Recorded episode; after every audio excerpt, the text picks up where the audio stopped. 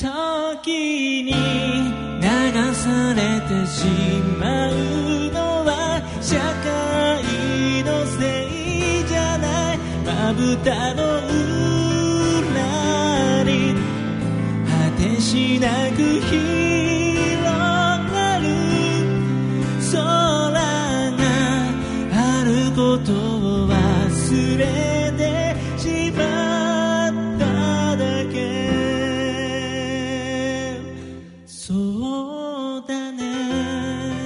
大人のバンド大賞のコーナーです。このコーナーをご担当いただきますのは音楽プロデューサーの岡田真一さんです。今回はゲストにラジオ日経大人のバンド大賞グランプリ受賞の LINE にご出演をいただきます。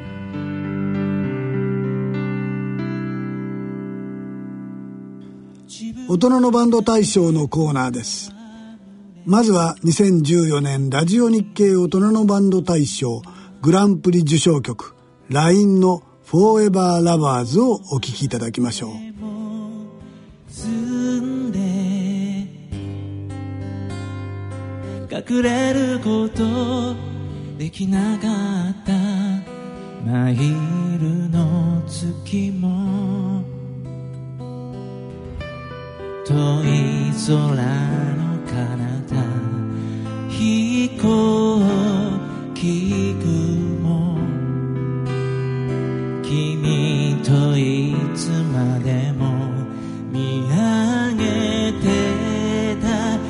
の日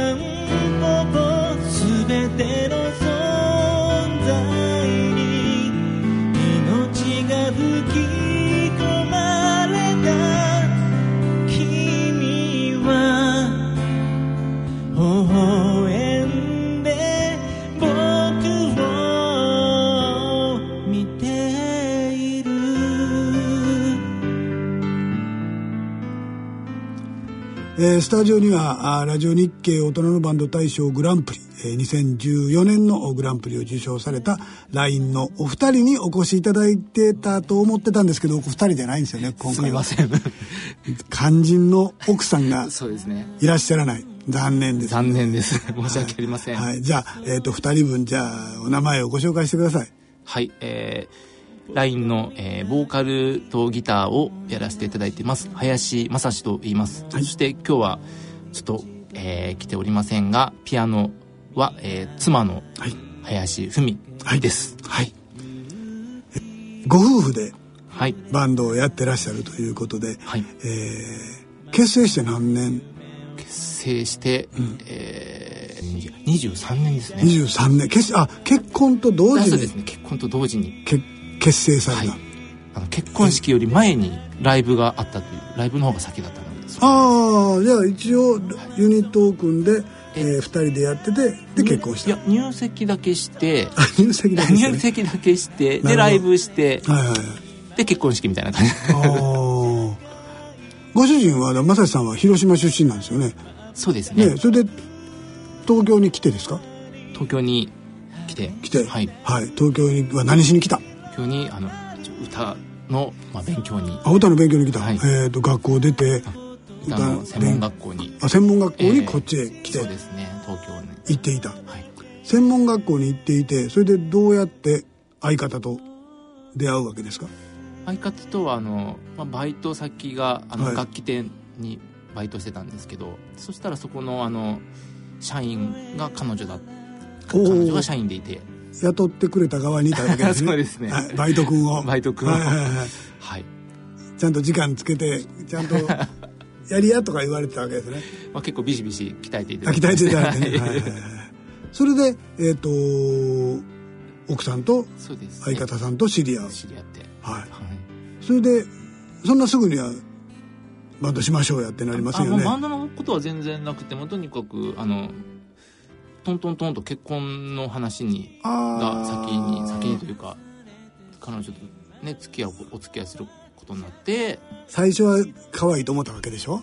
そうですね。ね。言っときましょうかやっぱり、ね、うん。可愛いと思ったわけですよね。可愛いと思いました。可愛いと思ったわけですよ、はい。思って。でどっちが下心やったんですかね？じゃあそのバンドをやる方が、ええ。あこの子やったらいいあもう全相然方になるなっていうバンドのことは何も考えてなか。った考えてなかったですけど、うん。ただ音楽の趣味はあよく合ってたのではいはいはい。まあその辺からこうフィーリングはなんかねこうよく合うなっていうのはあったと思うんですけど。まあそれはよくありますよね、うん。音楽が好きで聴く曲も一緒やと。そうですね。でもなかなかね2人で彼女と2人で何かやるっていうことにはなんない。あそうですかね。あなんないと思うけどな。なるかななんでもなったんですよね。そうですね。じゃあどこでそういうことになったかいうのをちょっとと知りたいなと、まあ子育てとかもあったりして、はいはいはい。ソロ活動でまあライブ中心というよりはあの、うん。えっ、とまあデモテープ送ったりとかそういうのを中心にしたりとかして。で、えー子供もちょっと大きくなって手もかからなくなってきたと。はい。奥さんもちょっとお手すきになってきたと。ねちょっと2人で動けるかなはい。はい。はいそれで、えー2013年。はい応募していただくんですよね。あそうですね。ラジオ日経さんの、どうですか、はい。グランプリ取って。まあ、それからこう自分でそうい,、ね、いただいた賞をはい。やっぱアピアピールしないとももったいないじゃないですけど。そうですよね。はい。あのそんな遠慮してたらいかんからやっぱりグランプリ取ったぞっていうのをね鉢巻き巻いて 街歩かないといけないですから。でちょっと自分たちでもこうホームページをはい。初めてあ作ホームページを作られた、はい、作はいはいはい。りまして、え。でそこにこういろいろそういったいただいた賞とかも書かせていただくことでこうお声をかけていただくところとかも。多くなってきましたか？そうですねやっぱりそこ見ていただいて。営業が入ってきたってやつですね。そうですね。ねはい。ライブなんかはどうなんですか？今は。あライブはあのー本当にこの、まあ、賞をいただいたことをきっかけに活発にやるようになりまして、ええで、まあ、昨年からは、うん。あの赤坂にあります、えはい。あのライブカフェのはい。あのサラさんっていうサラっていうお店で、はい、はい。あの今年ももう23回ぐらいやってるんですか？らやらせていただいてます。えー、次はいいつなんですか？次はですね、はい。一応決まってるのは、ええ。ー10月え10 7月。日はいはいはいはなんですけど、ええこれはちょっと変わったイベントで、うん。あのミステリーな午後っていうイベントでいミステリーな午後。はい。ミステリー小説うん。推理小説とか、うん。そういうのを、まあ、好きな方うんが、まあ、集まってはい。いただいて、はいはで、まあ、まあ僕たちも出る方もそういう演者もそういうミステリー小説が好きないはい。はあのアーティストが集まって、い。はでそのミステリー小説を紹介しながら、いうん。そのミステリー小説に使われてる音楽とか、うんうん。曲を演奏するという、まあ、そんなちょっと変わった趣向のイベントでしてなるほどなるほど、はい。ミステリーな午後。午後。はいというあそういう企画も？そういう企画も やってるんですね。あはいそれで面白そうですよ。えー、わかりました。どうもありがとうございました。ありがとうございますえー、LINE の林正史さんでした。はいどうもありがとうございました。どうもありがとうございましたえーさて番組では2017年大人のバンド大賞のエントリー楽曲を募集しております。えーライブ演奏可能な楽曲1曲を収録した CD をバンド楽曲の紹介文とともにご応募ください宛先は郵便番号105-8565ラジオ日経大人のバンド大賞のコーナー係までお送りください。えー第1回目の締め切りは7月末日だったんですけれども8月末に変更いたしました、えーまだ1ヶ月ちょっとあります、えーぜひ応募ください。お待ちしております。よろしくお願いします。そうだね。